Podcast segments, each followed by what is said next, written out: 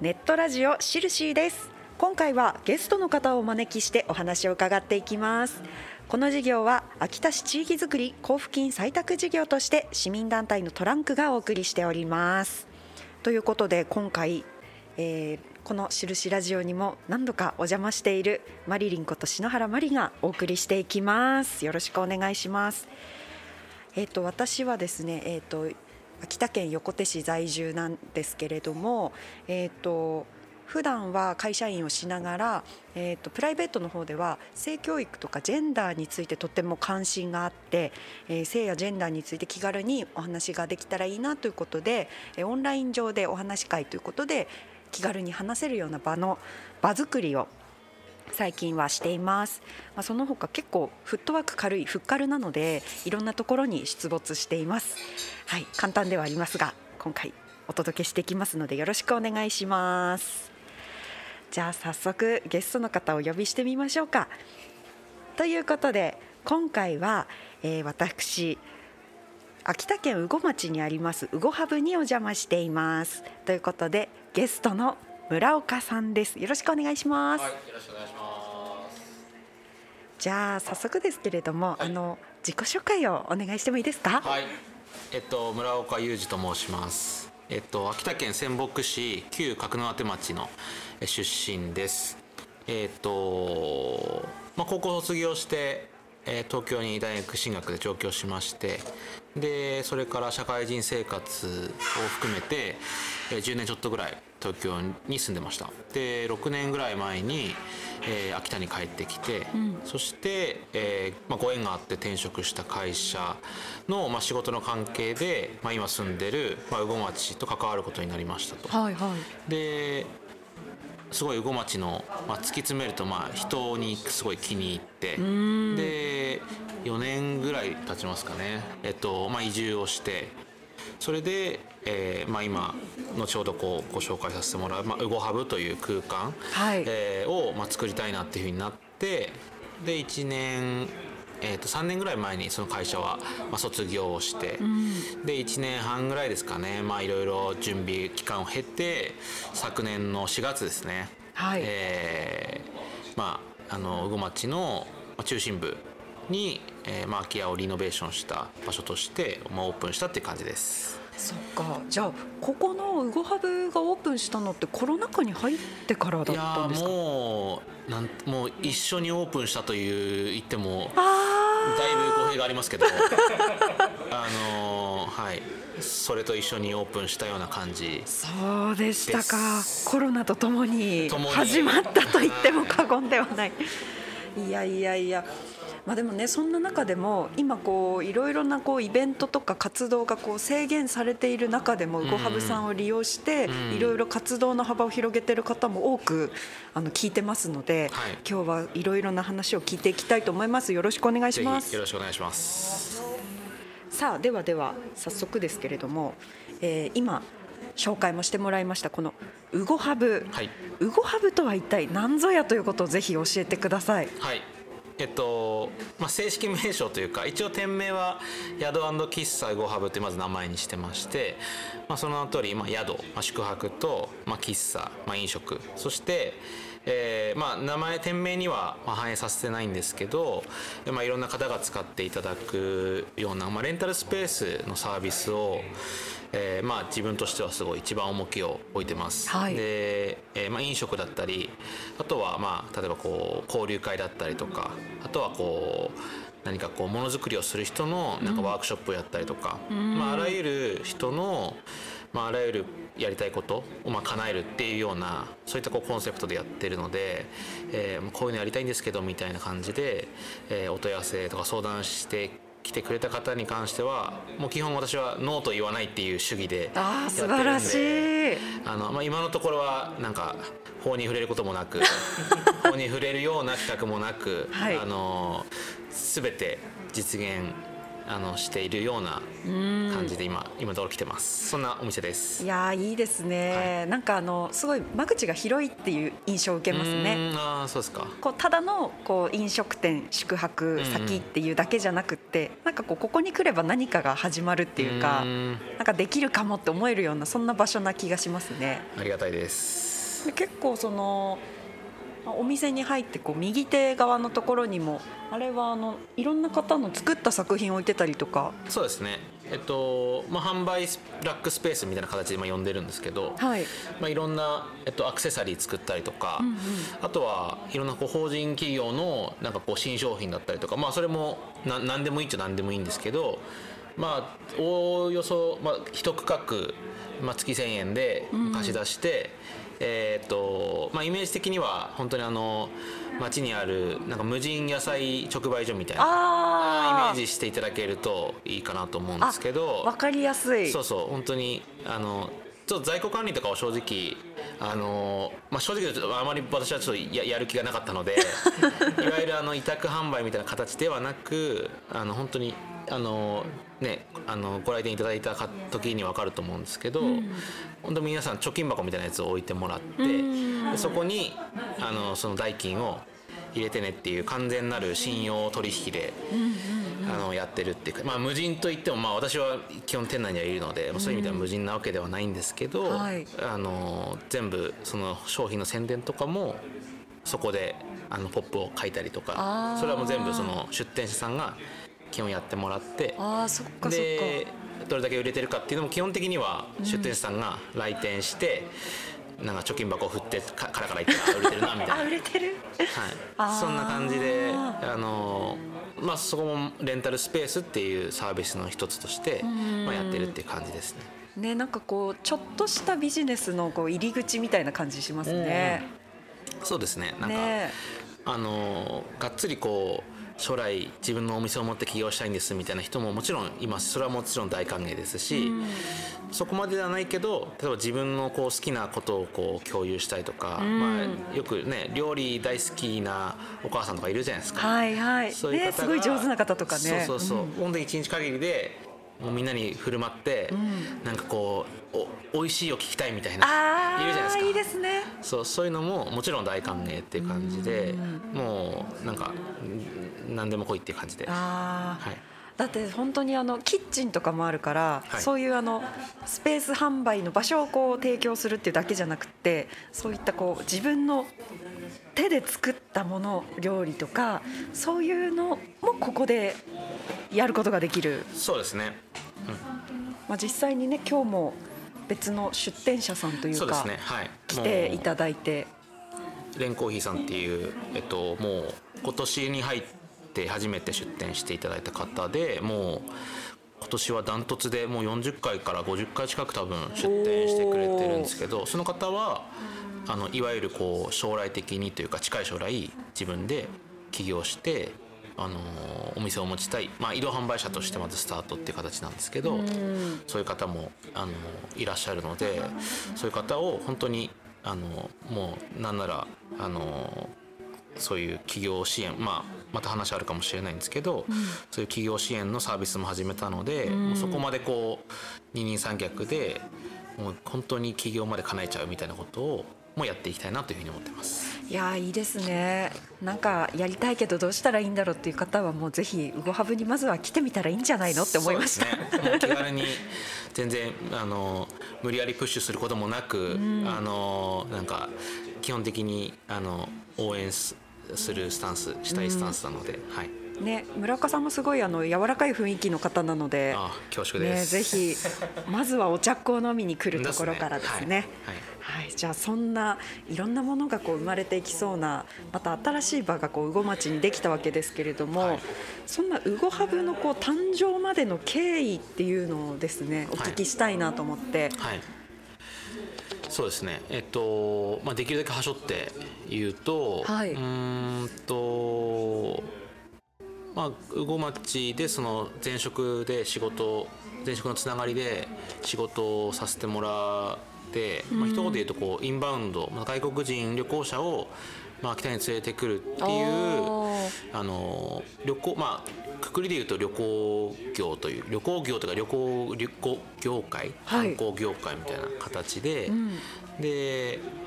いわゆる代理店ではなく旅行代理店ではなくて、はい、その代理店が取り扱う、まあ、イメージとしてこうツアー商品みたいなものを、うん、まあ、作る商品を作るっていう会社で、えー、それをあの秋田県内の、とかの代理店さんに、まあ、販売してもらって、はい、でまあ、誘客を実現するみたいな流れなんですけどそのプランとかを考えてたんですね。そうですね。それがえっと、私がいた会社では外国人旅行者にも完全に特化したものを作ってたのでなのでそのいわゆるその何ていうんですかね例えば羽後町だと西馬音内盆踊りっていう日本三大盆踊りが8月にあるんですけど、はい、えっといわゆるそれにじゃあね、一般的にはじゃあそれに合わせてその日とかその日を含めた1泊2日のツアーを作ってしかもそれは日本人向けでみたいなものがよくイメージ湧くと思うんですけど、そうですね、うん、あの外国人旅行旅行者を対象にしてたのでというか、はい、あのあまりその何何かのその祭りごとだったりとか、イベントごとに合わせるっていう考え方は基本的にはしなくて、うん、あのあくまでそのやっぱり、ね、地域のこう経済をあの循環させるというか、まあ、要は完全に地域盛り上げる、もう少し言うと地域にちゃんと喜んでお金を落とすっていう形を実現するためには、はい、まあ羽後町だと西前盆踊りっていうものがえっと、年に、まあ、年に3日というか3日間ありますけど、はい、夏ですね。夏にありますけど逆に言うとそれ以外の362日をどれだけこう盛り上げられるかどれだけそのいわゆる普通普段というか普通の日というか日常をにどれだけこうお客さんが来てくれるかっていうところに完全にフォーカスしてたのでそのためにはやっぱりまあなんつうんですかかっこよく言うと日常を売るというか。うん、うん、普段の羽後町の魅力をこう。外国の方に見てもらえるような。そうですね。でただじゃあ主にこうアジアのえっと、台湾とかタイとか、うん、あの比較的、まあ、近場の,、あの方をこう主にこうターゲットというか考えてたんですけど、はい、言うてあの私はタイ出身でもないし当たり前だけど、台湾出身でもないので、やっぱりあの行ったことはありますけどその国は。ただ、やっぱりその現地の人の思考、考え方とか、何がこう気に入って何がそうではないのかみたいなことっていうのはやっぱり極論は分からない。確かに、うん、なのでやっぱそれは実際にそこの国の出身の人とかにやっぱり体験してもらう必要があるなっていう要は何が売れるかわからないんで。っていうので、まあ、前の会社のそのお世話になった会社の社長が、はい、あの秋田市にある国際教養大学の卒業生だったんですけど、はい、えー、まあ、そのつてというか、はい、それをうまく活用して、うん、えっとまあ、今はちょっとできてないかもしれないけどあそこはあの交換留学が盛んな大学で、えー、台湾とかタイもそういう提携の大学があって毎年毎年、えっと、日本の学生がタイに行ってタイの学生が秋田に来るみたいなことをやってたので、えっと、毎年確実に台湾とかタイの学生がまあいたので、はい、まあ、学生なので、まあ、いわゆるこう社会人のお客さんとまた若干の考え方は異なるかもしれないんですけどそのそこの出身者としてはこう考え方がまあ私たち秋田県人よりは間違いなく分かるだろうなっていうので、生の声ですよね。学生の方をあの声かけて「はい、ちょ魚町っていうなんか秋田の田舎行ってみない?」みたいな形であの招待して、はい、で実はこういう事業でこういう商品を作ろうと思っててみんなその出身のタイの子のあのこう率直な体験してみての意見聞きたいんだよみたいなことを言って大体やっぱり羽後町でそれこそ電車もないのであそうです、ね、その大学生が車で、はい、車がない限り、まあ、ほぼ行けないぐらいのレベルの場所。確かに。機会がなかなかねないですもんね。であの海外から国際教養大学に留学してくる学生ももちろん、あの大学留学できる先っていうのがもうはい50個とか100個とかもあもう世界中にある中であ日本の日本でも提提携大学あるので、ーはい日本のしかも秋田に来るっていうことは、全員ではないかもしれないけど大半がそういうこう秋田のその田舎が田舎の生活とかに関してはめちゃくちゃ興味あるんですよね。はもうどうやって生活してるんだろうみたいな。しかもタイタイとか台湾は分かりやすく雪降らないんで、ああーそっどうやかって雪で生活ってどういうことなのみたいそっかそっか。なもう秋田市の山の上に大学あるので、はい。もう雪降っただけでもみんなすぐ雪だるま作り出すらしいんですけど。新鮮なんですねそれくらい。もう、ね秋田のこの風土が、そう。なので何食べてるんだろうとかえこの雪どうやってなんか車とかどうしてるんだろうとか。そうですよ。謎だらけですよね。だからもう雪かき体験とかすらもう、もう面白いぐらい盛り上がってやったりとか。いいなあその気持ちを取り戻したいですね。雪国出身者としては毎もう毎日お願いしたいぐらいですけど。本当に。そういうあの方々を招待して、はい。い、ろんなそのこういう商品こういう体験がマッチするんじゃないかなっていうのを用意して、まあモニターとして体験してもらって、はい。フィードバックをもらったりしてこうやっていくっていうことを、はい。もう本当にずっとずっと3年半ぐらいですかねやってたっていうのがまず前職。それでさそれであのそうですねあの結構羽後町の人がはい。思ったよりも、ん。なんかこうもちろん英語とか喋れないですよ。はい。喋、れないんですけどそのこういわゆるこうウウェルカムな感じというか、うん。結構受け入れてくれた。物おじせずになんか、なんか受け入れてるっていう姿がすごい印象的でああこの町の人いいなと思って温かいですね。そうそうそう。面白がってくれる、まあ、全員じゃないですけど、比較的、でそれどんどん気に入って、はい。あやっぱりそういう街でこの授業やるならそういう街がいいなって思ってどんどん魅力的になって、あ村岡さん自身が魚町をだんだん好きになってったんですね。そうですね。仕事でこうきっかけがあってから、にそうですね。それで、あのー関わってたんですけど、はいやっぱり秋田市と羽後町ってざっくり1時間半ぐらい車で距離があるんでそうですね。なかなか距離があるし、で、まあ、物理的な距離が遠かったり、あとはなんだろう日本人の旅行者すらそのさっき言った盆踊りの日しかはい。来ないのに、ある意味それをすっ飛ばして外国人旅行者を連れてこようとしてるっていう会社がなんかあって、はい。なんか最近なんか留学生みたいな外国人が連れ回してる人たちいるけどあいつら何よみたいな。ちょっとこう街の噂表的な。誰だ誰だ？みたいな。開国せよみたいな感じ。いやわかんない。言われてないけどね。ちょっとざわざわしたんちょっとですねざわついてるかなみたいな感じがあったんですけど、はい。でももちろんそんな別に乗っ取りとかじゃないし当たり前だけど あの本当に魅力的だからこそ連れてきたいっていう、純粋な気持ちで。その本気度みたいなものを伝えたいっていうのがまず2つ二つもう一つあって、はいはい。でもう一つさん最後は、あのやっぱりいろんなその商品を作っていく中で、当たり前ですけど、要は既存のもの例えばその盆踊りとか、じゃあ例えば道の駅とか、はい。既存のものしかも既存のその文化風習とか、えっ、といわゆるこう観光施設とか、なんか歴史資料館的なやつとか、はい。要はそういう切り口では全く考えてなかったのでもう完全にひ人にフォーカスする。人にフまあ、ォーカス、言い方誤解を恐れず言うと人を売っていくっていう人の魅力をあのどんどんこう前に出していくっていうことをやってたので、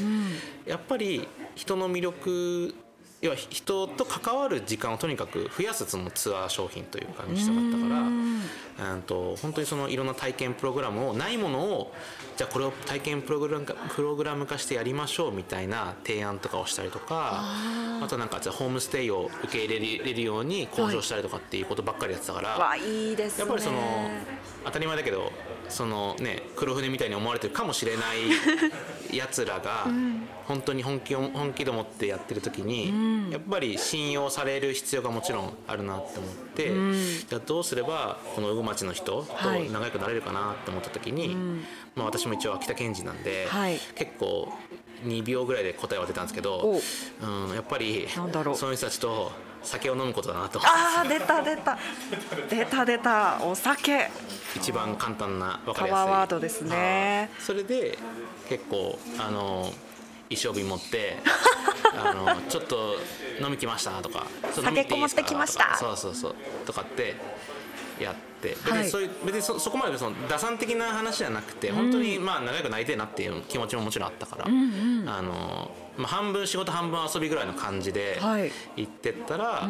で今みたいなこういう話をして、はいはい。あそういうことがあるんだと。っていうので、ん。なんかそのやりたかったんですよね。だから秋田市に住んでたからなかなかそれが実現できなかったから移住すれば、はい。その物理的な距離とか、ん。本気度が伝わるとか、あとはその下げ止めに行けるっていうこの3つが全部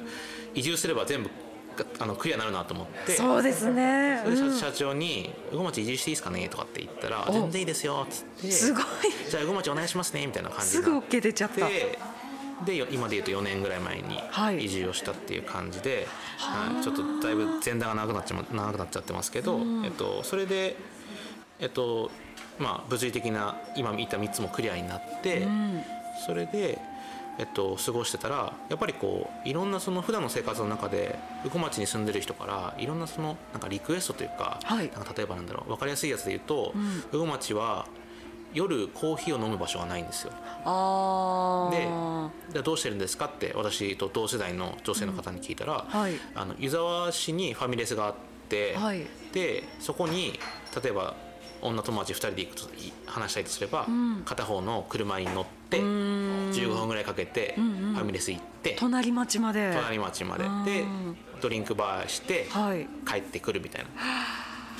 ちょっとそこまでって感じじゃないですよね。時間的にも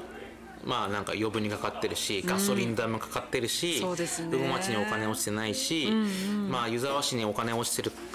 とはいえ、まあ、全国チェーンのファミレスだから、うん、なんかそれもなんか湯沢に落ちてるかと言われるとそうでもないみたいな。確かに確かに。なんかそういうあの、まあ、本人はこう何気なく言ったぐらいのことだけど、でもそういうのが、なんかなんていうんですかね私勝手にその居住満足度みたいなあの言い方をしてますけど、はい。やっぱりそのそそういうまあねことが多分いっぱいあると思うんですよね。コーヒー飲めたらいいなとかなんかこういう場所あったらいいなとかっていう、なんかこうそういうこう積み重ねで、はい。こここにずっと住み続けたいかそうじゃないかとかっていうのっはい。て僕は決まると思うんで、ん。なんか一発大きなイベントやるとかじゃなくて、ん。なんかそういうのを解決しすごい耳にするようになって。それはもう地元の人に近くなったからこそ聞こえてきたことですよね。そうそうそうでなんかその、まあ、前のインバウンドの事業をしてるえーうちからいわゆるまあ大きくくくると地域活性化っていうことに関わってましたけど、はい。なんかその経験を通して、んいわゆる大きな花火をあげるとかじゃなくて、うん。普段の何気ないその小さなことを日常。日常のこう満足度みたいな生活満足度みたいなものをん。上げていくっていうことが私は何より大事なんじゃないかなと思ってそれをまあ解決できる。例えばまあウゴハブ今夜も営業してて夜ももちろんコーヒー飲めるので、はい。まあ、そういうことをなんかもう100個も200個も一個一個は小さいかもしれないけど、うんうん。あのあらゆる人がの居住満足度生活満足度を上げていくような場所を作りたいなっていう気持ちにどんどんなっちゃってそうするともちろん地域活性化のじゃあ100個あったとして、その中のインバウンドもすごく素敵な1個の手段だと思うんですけど、まああくまで1個なんですよね。はい、うん、それはそれで今後も続けていきたいしインバウンドも今後はどんどん受け入れていきたいし、うん。どちらかというと本当一人一人のなのでそのやりたい挑戦したいみたいなことをああことの大小関係なく、あのー実現できる場所を作りたいってなって、はい。移住してから1年ぐらい前に、はい。えー移住してから1年後ぐらいにはい。退職してあ準備を始めたっていう感じですね。自分でそういうのができる場所を作ろうというふうに。そうですね。もうノリと勢いで。おおじゃあそこから準備を始めてウゴハブ。はい。じゃあそこからこうウゴハブの準備が始まってはいただあのそうですね。えっ、と村岡さん自身もあの秋田でこうそういった外国人をこう秋田に呼んでとかっていう事業を、まあ、仕事で行う前には、はい。県外の方に住んでた時期も長かったっていうふうに前聞いたんですけど、はい。その、まあ、実際自分も県外に出た身としてはい。一つお聞きしたいのが、はい例えば一度県外に出た人がもう一度秋田に戻ってくるにはどんなアプローチがいいと思いますか？そうですね。まあ最適解はないとは思うんですけどうん。まあ、でも自分自身の経験としては正直あの大学進学期にまあ出たんですけどその時はもう帰ってくる気全くなかったんですよ。もういわゆる本当に田舎何にもないみたいな。本当によくある。それでもう二度と帰ってくるかみたいな。わかります。でもその気持ち、ね、私も持ってたことありました。ね、はい。それであの大学4年34年になっていわゆる就職活動する時になって、うん、もうあの秋田で就職するなんて1ミリも考えてなかったし、もうずっとなんか東京ずっとか分からんけど、うん、とりあえず絶対東京で就職するとかって考えて、うん、まあ、実際そうだそうはしたんですけど、はい、うんでもなんか私の場合は、うん、とはいえ、一生じゃあ東京とかに住んでるのかって考えた時になんかそれはそれで、なんかイメージが湧かなかったというかずっとや理由はなんか単純なんですけど、やっぱ東京例えばそれで結婚して、うん、じゃあ子供できてみたいなことを考えた時に、うん、なんか子供を東京で育てるってイメージ湧かないな。なぜなら私東京で生まれてないからみたいな。シンプルなんですけど、うん、うん、なのでそれがあったから、うん、なんか秋田にも地元にも帰るつもりないけど、うん、とはいえなんか東京にずっといるあれでもないなっていうなんかすっごい、うん、なんていうんですかどこにも収まりきれてない感がすっごいあったんですよ。あそうだったんですね、どうやってどこでどうやって生きていくんだろうみたいなのがすんごいふわふわしてて、うん、なんかまあそういう方結構いらっしゃるんじゃないかなってうん、それこそ同じような気持ちで秋田から県外に出た方って多いと思うんですよ、うん。うんうん、秋田なんもねがらまず東京さ行こうみたいな、うんですねでそのままなんとなく就職もしてしまえば生活が始まってしまって、うんうん、なんかもちろんね東京なら東京まあどこでもいいんですけどその出た先がフィットする人ももちろんいると思うし、それがハッピーだし、別にどこがいい悪いではないんですけど、自分はなんかあのやっと東京行けるとかって思って、でもちろんあの学生時代とかはもう最高に楽しかったんですけど、なかなかあの社会人生活があの本当謙遜なくあんまりその社会人、まあざっくり言うと営業周りの仕事をしてだったんですけど、はい、あのまああまりこう芳しくなかったんですよ自分としては。でなんかそれがねすごいこう営業マンとしても、なんか調調子が良くて、だったらもしかしたら帰る選択はしてなかったかもしれないんですけど、まあ今となっては、あまあ芳しくなくてよかったなってある意味思うんですけどそれでなんかもう東京になんかいるのちょっと疲れてきたなみたいな感じになって、うん、本当にこう負け戦で負け戦って言うと変だけど本当にこう、負けて帰ってきたみたいな自分の中では、全然なんかね営業マンとしてめちゃめちゃ成績が良くて、うんうん、なんか満を持してなんか俺が地方を変えてやるぐらいの感じでとかでくれればよかったんですけどあとはなんか例えば嫁さん連れてきましたみたいなとかあったらまだいいけどマジで手ぶらで帰ってきたんですよ、そういう成果も上げってないし、うんうん、なんか嫁もいないし 金も金も金もないしみたいな。一人で。帰ってきましたみたいな。すごいなんかちょっと最初は虚勢張ってた感じですけど、はい、なんか全然なんかでも、うん、いわゆるなんかこう言い方難しいけど、うん、あの一般企業に入るっていうのはなんかしたくないっていう変な意地があって。ったんですよ秋田に戻ってきても。そう、うん、なんかその、うん、東京で働いたっていうことなのかちょっとわからないけど、うん、なんかこう意地を張ってたなっていうのは帰ってきた直後めちゃくちゃ思ってて。それはすごい強かった印象。あありますで答えになってないですね、うん、えっ、と秋田に帰ってくるにはどんなアプローチがいいと思うか。まあなんか今ほらあの多拠点居住とか2拠点居住とかあると思うんで、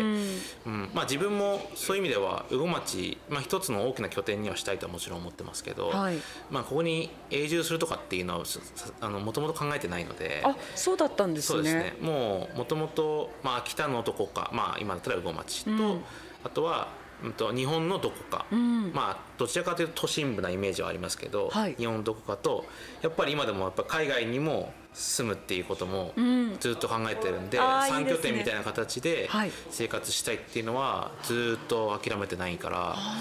なんかそういう感じで、あのまあ、きっかけはどういう形でもいいと思うんですけど、うん。まあ、無理に帰ってくるっていうのは私はあの正直しなくてもいいかなと思ってておあーのそれこそ多拠点の一つうんうん。に、あのすればいいと思うしどちらかというと、まあ、ある意味で行政とかうん。でも、その多拠点居住の一つとしてどうすれば選ばれるかみたいなこと、はいはい。多拠点で考えた時のなんか優先的居住地域みたいな感じでどれだけその上位に選ばれるかみたいなことを私は考えた方がやっぱりいいかなと思ってて。面白い視点ですね。うん。やっぱりねいいくらその魅力的なこと話しても、雪大変だったりするじゃないですか、うんまあみたいな。現実はやっぱありますもんね。でやっぱりそれこそこういう世の中になって、まあなんか結構顕著に出ている出たなと思うんですけど結構やっぱその良くも悪くもやっぱその、ひ人のつながりが近いからこその、はい。い、ろんななんか言わなくても分かるようななんかいろんな しがらみというか。なんか。人の目がねやっぱり気になってはしまいますよね。そうそうそう、なのでそれってやっぱりそもそも言葉もね今めちゃくちゃ標準語っぽく話してますけど、それも言葉の壁もあるし、うんなんかその、うん、特にこういう世の中だったらなおさらいやなんかあの自分みたいに勢いで移住とか、はい。あのとかっていうのはそんなにはおすすめしないというかそこまで無理しなくていいなって正直思うし、うん、そうなるとやっぱりその多拠点の中の一つとして、うん。ちょっと秋田にこう来る来てみるっていうのなんだろう少しこうハードルを下げたようなうん。秋田への来方っていうのもいいんじゃないかってのいう。方が私はいいなと思うし、うんうんいいですね、うん。なんかそれ今まではこうゼロか100かみたいなうん。こう感覚でしたけど、そういった案もあるんだなと思いました。うんうんうん。少なくともそういうふうに考えてる人はいる絶対いるし、うん。やっぱり東京とかまあどこでも、その知らないところにしかもまあね地元がそこにあったりとか、ん。まあねあのならまだしも、あの初めましての人だったらそれはそれで大変だしそうですね。やっぱりその自分も学生高校までしかいなかったので、いわゆるその社会人生活としてのん。秋田を経験しせずに、うん。まあその前の会社の時に初めてだから32歳とかそれぐらいである意味初めて秋田のでの社会人生活をスタートさせたのでやっぱり、まあ、私はありがたいことにすごい、ま、明らかにマッチしたなって思ってるんですけどでもそれってもともと高校そ例えば高校卒業して、すぐじゃあその社会人生活を秋田でスタートしてたらあマッチしたなって言えたかなと思う考えたら絶対そうではないと思ってて、えっと一度県外に行って東京で社会人生活を送って、はい。ろんなその経験とかいろんな人の考え方とか、はい。あとはね生活の違いとかも全部経験した上で、うん。あ経験したからこそ、はい。あの比較対象ができて、うん。それに対しての秋田での生活社会人としての生活をこう体験できたからあ私は秋田の生活があ間違いなく合ってるなって思えてうんうんでしかも秋田で働いて、いろんなその東京で働いてた経験とか知識とかそういうのがなんかまあありがたいことに面白いぐらいこの必要とされるはい。っていうのを、あのありがたいことに実感できたからわそれは嬉しそれがいですよね。すごい大きくて、うんあの東京での生活正直本当にこう、まあ、極端に言うと、まあ、本当に結果が全てであのその月とかその年の自分の目標を達成するかしないかでみたいな感じ。数字が大事それはそれで大事だと思うし、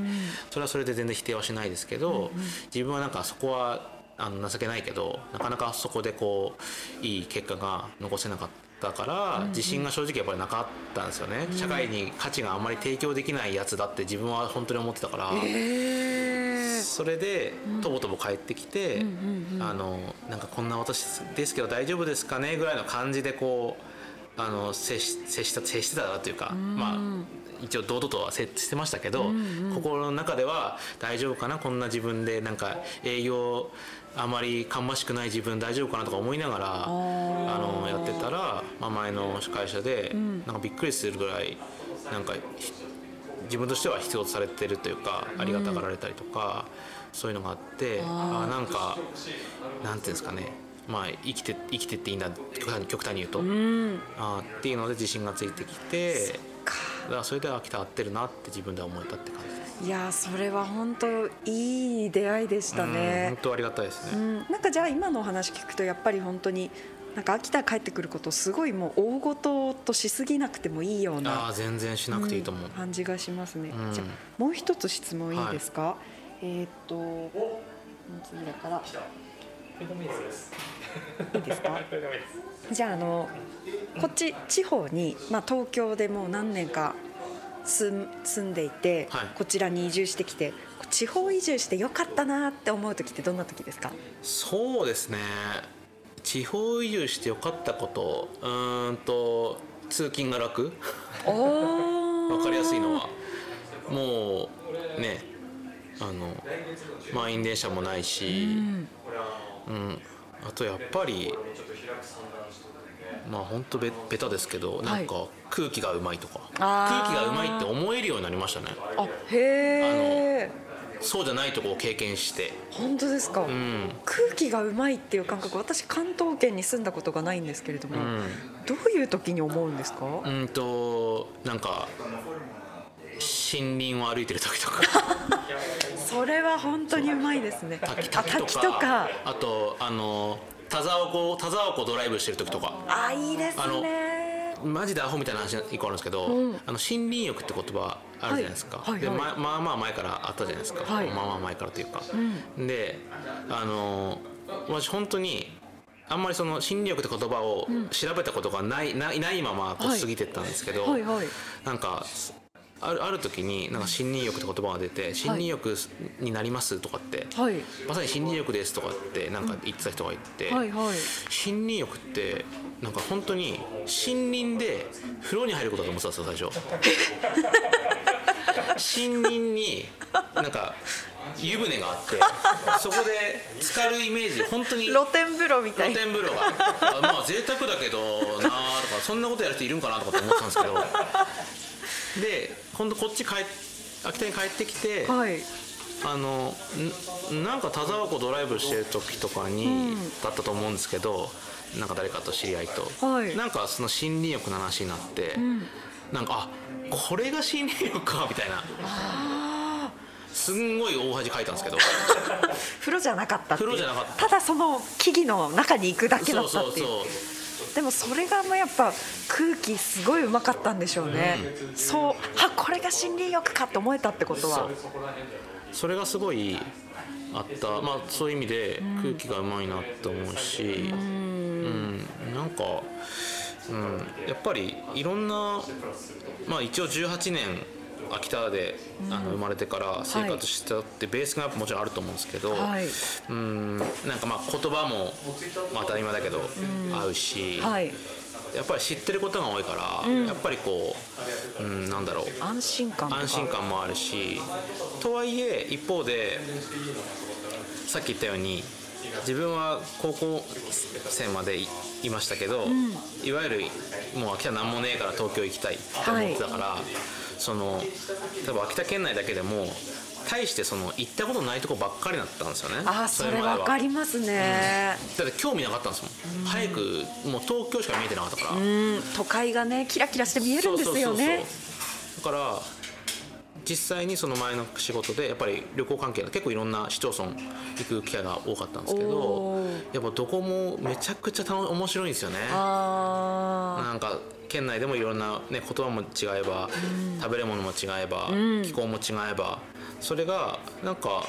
面白いってもうなんか本能的に思えたんですよね。だからそういうのがやっぱりあ自分はこっちが合ってんだろうなって思えてすそっからはもうどんどんやっぱ楽しくなって、なんか東京で働いてた時とかにそのいわゆる仕事が楽しいみたいなうん言葉が、はい。いやまさかとかって思ってたんですよ、はいはい。仕事楽しいなんていやそんなことありえねえだろって。仕事だぞみたいな。そう。いやそんな強がんなよみたいな感じで 思ってたんですけど、はい。あの前の仕事を経験して、やっぱりもう仕事と仕事っていう感じがもはやしてなかったからだと思うんですけどだってもね半分遊び半分仕事みたいな感じで酒の酒飲みに行くぐらいなんですもん。ねそうですね。そうそうそう。まあ、毎回こう高校生までには知らなかったことの発見とかもあります。そうそうここにこれあったんだこういう人いたんだみたいな。全部楽しくて、ん。だからあ仕事楽しいってようやくそこで気づけて。わあいいですね。素敵です、じゃあもう地方移住してみたら意外とこう発見とか出会いがあったりとかそうそう。あとそう単純に空気がうまかったりとか、もうもう本当に大きいことじゃなくてもなんかちょっとしたいいことがたくさんあったんですね。うん、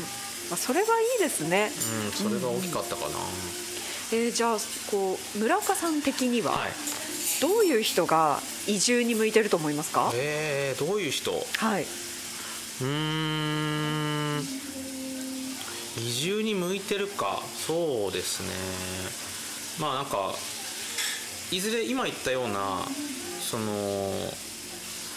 なんだろうね。あでもちょちょっとこう矛盾してるかもしれないですけど、はい。あの秋田要は秋田県以外の今住んでるとこの生活を、ん。なんかこう特,、まあ、特に都心部かなイはい。メージ的には、都心部の生活をめちゃくちゃ楽しんだ方が楽しんでる人の方が、なんかある意味向いてるなと思ってて。えー、ちょちょっと逆説っぽいですけど、はい。その比較対象になるその都心部の生活とかを全力で楽しんでると、ギャップが凄まじいじゃないですか。確かに。ものすごいギャップ。とか、うん、なんかもうなんつうの街の明かりは蛍の光みたいな。あ極端に言うとですよ。あそうですみたねいなうん。ギャップを感じれるから、はい。なんかね例えば歌舞伎町住んでる人が、はい。ね蛍の光になったら多分面白い。すごい綺麗に見映るんだろうな蛍の光。多分まあ一長一短というかどっちかだと思いますそこはもうなんか蛍の光なんか嫌だみたいな、あのネオンネオンネオン街がいいみたいな人もいるとは思うんですけどあの気に入る人は気に入ると思うし、私も全力で東京で、まあ、た遊んで楽しんだからこそ、はい。なんか結構腹いっぱいになったというか。あーそっか。っていうのでもう今は羽後町住んでますけどもっと田舎に行きたかったんですよ。秋田市に前の会社で秋田市に住んでる時は、はい。ざっくりと秋田駅前に住んでたんですよ。秋田駅駅から徒歩20分ぐらい県内では都会な方だいぶですよね。都会じゃないですか、うん。なのでもちろん秋田市に住んだことはなかったから、秋田市の生活としてはもちろん楽しかったんですけど、はい。なんか普通に歩いて数分でコンビニあるし、ん。スーパーあるし、まあ駅があるから、はい。ターミナル駅あるからめちゃくちゃ便利で、ん。なんかこう楽しいは楽しかったけどなんかこう理想としてる帰ってきてからの理想の生活ではなかったあもうちょっと田舎をにもうちょっともっともっと。村とか行きたかったんですよ。それこそ蛍の光えーでなんかライトアップみたいな。街灯ないみたいな。ないしみたいな。いやーもう確かにイメージする田舎ってそんな感じですよね。その方がやっぱネタになるし、うん。なんかこう普通に便利なとこ住んでるのもつまんねえなと思ってたから、んうん。まあちょっと村までは行かなかったけど、はい。そういう小町に移住してこしてきたことは、もうなんか全然まあさっき言ったように自分から行きたいって言って言ってるので、はいもうめちゃくちゃ楽しかったし。あなんかそれこそ人とかも全然違いますよね。違います都会で出会う人と街で出会う人ってそうそう。すごいギャップあるんじゃないですか、うん、なんかそれぞれねもちろん楽しかったし、まあ、東京はねいわゆる地方地方人の集まり的なこともありあ、まあ、実際はあるし。うん、まあ、東京は東京で東京が実家の人の家に行けばそれは田舎民としてはめちゃくちゃ楽しいんですよ。めこんな新鮮ですよね。出身なんすか？みたいな、いたんですけど後輩にね。すごい。歌舞伎町のなんか中華料理屋の息子みたいなのいたんですけどすごい。もうすぐそこ歌舞伎町あの本当にうわー。ドン・キホーテあるみたいな。すごいですね。それはそれででも当たり前だけどそこ生まれの人はえ何がすごいんですかってなるわけですよ。はあ。でもね蛍の光に包まれた家の人は、とと歌舞伎町の人がそこ行っても行って叫んでてもえ何がすごいんですかみたいな。それは何もないだけですけどっていう当たり前ですけど、うん。それがなんかこう都会を感じれば感じるほどあのまあどう転ぶかわかんないけど向いてる人はめちゃくちゃ刺さるんじゃないかなってなんかこんくらいのギャップがあるからこそ意外と都会で謳歌してる人に向いてるかもしれない。遊び特に都会を遊びきった人とかはん。なんかこうあもう地方行きたいな田舎行きたいなっていう方人は絶対いると思う。ただ、踏み出すのはやっぱ怖いだけだと思います、それこそハードルですよそうそれはすねごくわかりますだからさっき話に出たみたいな、まあ、秋田へまあ、地方に移住することがそんなにハードルを高いことだと捉えなくなればもっとね移住してみようかなっていう気持ちになる人は増えるかもしれないですね。そのためのまあその多拠点居住的なことも、うん。まあ、そこにそこまで振り切る必要はないかもしれないけど、ちゃんとそういう選択肢もありますよっていうのは、うんうん。なんか伝えていったりとかもちろん一番はそういうそういうことやってますみたいな人が私は今はそういうそういう多拠点居住ではないのでん。今後はやっていきたいですけど、うんやっぱり実際やってる人があのそれこそいろんな場面で紹介して、はい。全然楽しく生きてますよみたいな。いいですね。もちろん実際もちろんいるのでね、はい。実際いるのでそういう人たちにそれこそいろんな場面で発信してもらったりとか、いいですね。いろんな土地を経験してる人だからこそそんな方がこう街にポッといるとそうそう。またこういろんな新しいもの生まれそうですもそうんそうそう。ね。だから秋田出身の人でもいいし例えばまあじゃあ分かりやすくじゃあ東京出身だけど、あの多拠点の一つとしてもうメインが秋田ですみたいな、はい。逆パターンっていう。それも多分楽しいと思う。いいですね。なんか働き方とかもいろいろ変わってきそうで、うん。面白そうですね、じゃあ、まあ、そんなこうせ生活の仕方とか拠点の置き方なんていうのもこう踏まえて、はい。まあ、これからの秋田とか地方とかってこうどう変わっていくなって思いますか？そうですね。今のところ。どどうなんだろう。まあ本当にね世の中ガラッと変わったんで、うん。なかなか一概には言えないですけどうーん秋田地方そうだな。あともしくはあのどう変わっていってほしいなとか。うんそうですね。変わっていってほしいなこうなっていってほしいなっていう意味では。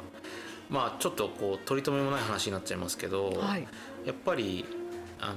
まあ、自分がこのお店としてやっぱりこう楽しく生きていきましょうっていうことを、ん。まあ、めちゃくちゃシンプルですけど、ん。いやそれをすごくでも大事ですよ。追求してるので、はい。で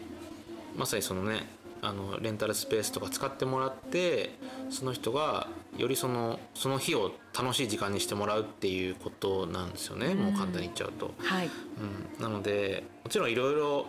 ねあのーまあ、ご家族がいたりとか、うん。まあ、いろいろこう地域的な何かとかなんか大事な例えばなんか役職やってとかってまあいろいろね個々人であると思うので、はい。一概には言えないと思うんですけど、やっ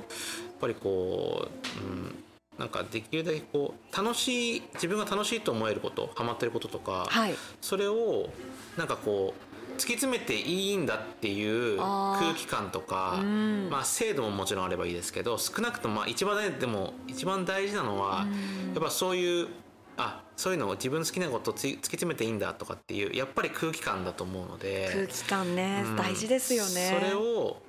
あそれがありきで、うんうん。その具体的に、まあ、例えばそういう行政だったらそういうところにつながるような,、はい。なんかこう支援整備だったりとか、うん。そういうのをやっていければいいなと思うんでまあお店としてこの「ウゴハブ」としては、まあ、どんどん本当にあのやりたいこと楽しいと思うことをあのやっていく。うん。で今後の社会に出ていくような今今の10代の子とかはい、のそういうやりたいことももちろん叶えていきたいし、うん、そうですよね。うんそういう、まあ、ある意味そういう空気感もん。最終的には結果的にはこう醸成ででしていいけたらなと思うし。そうですね。なんか自分の好きなことをやっている人が増えればそういう空気感もどんどんどんどん広がっていきますよね。うん、だからそれのまあちょっとこう発信源というかうん。そういうふうになれたらいいなと思うしもうなんかいわゆるこう正解がない世の中というか、うん。もうねもう言うまでもなく明日どうなるかわからないみたいな世の中なので、はい。その中で、まあ、イコールきまあなんていうんですかね今日の正解が明日の正解とは限らないというか、ううん。んだから答えをあの1たす1はっていう問題を答えていくっていう感じじゃなくて、うん。うん。なんかもう本当にあの自分が選んだうん。なんか道みはい。たいなものを、自分が納得するっていう意味でうん。正解しにしていくっていうか,、あなんかそんなそんな感じ、うんうんううんん、でそのために必要なのってあのじゃあこう進む道が A か B か C みたいな3つあったとして、うん。なんかでどれも別に自分が正解にしていくっていう意味では正解はなくて、はい。でその中で大事なのってなんか自分が A か B か C かどの道行くかを自分で選ぶ選べることうん。だと思うんですよ、うんうん。選べなかったらだって、うん、変わんないからそうですうんね世の中もう言うまでもなく激動の変化をしているので、うん。でその ABC どれを選ぶかっていう決断ができるためにはやっぱりなんかこう好き嫌いせずにいろんな経験をうん。やっぱ自分のもう体でうん。やっぱ経験するしかないと思うんですよ。うん。だって何が起こるか分かんないんだから。そうですよね。うん。だからそういう経験をここでも積めるようなうん。感じで進めていきたいし、ううんん。なんかそんなあのまあ地方とかに限らず秋田に限らず世の中としてなっていけば、うん。そういう楽しいことを楽しんでいいんだっていううん。空気もできていくんじゃないかなって、いやいいですね。なんかやっぱりこの田舎の方に住んでいるとこうそういうのできねべとか周りがねこうもう足を引っ張ってしまうみたいなところもなきにしもあらずだと思うので、はいやっていいんだって思える空気づくり私もすごい大事だと思います。いやということでまだまだあのウゴハブさんのお話とか村岡さんの気持ちとか思いとかもっともっと聞きたいところはあるんですけれども、はい。今日は一旦この辺でということで、うんはい。えー最後に何か聞いてる皆さんにメッセージとかあれば。そうですね。まあ最後に言ったような話ですけどあのーやっぱりこう自分がやりたいこととか本当はやりたいこととかけどなかなかいろんな事情でやれてないとかっていうことってあのあると思いますしまあ自分もそういうこともあもちろんあったのでその気持ちはすごい分かりますと。うんで、まあ、一つのきっかけとしてあの、まあ、この「ゴハブ」とかそういう場所を使って別にいきなり会社を辞めるとかそういうことじゃなくて、はいまずは今の現状の所属とかしながらでもこう好き勝手やっていい場所として、うん。こう使ってもらえればいいかなと思うし、うん。別にそのやるやらない。まずはまずは相談してみるとか変な話じゃあオンラインでちょっと話してみたいんですけどみたいなもしリクエストがあればうん。全然喜んで話しますし。いやー嬉しいですね。うん。そのね県外に住んでて思うこととかもものすごく自分も気持ちわかるんで、うん。あのぜひあの気軽にはい、なんかあらゆる手段でうん、あの相談あのメッセージくれたらいいなと思ってます。ありがとうございます本当にウェルカムなはい、雰囲気が伝わってきました。はい、ということで今回のゲストはウゴハブ店主の村岡裕二さんでした。どうもありがとうございま。した。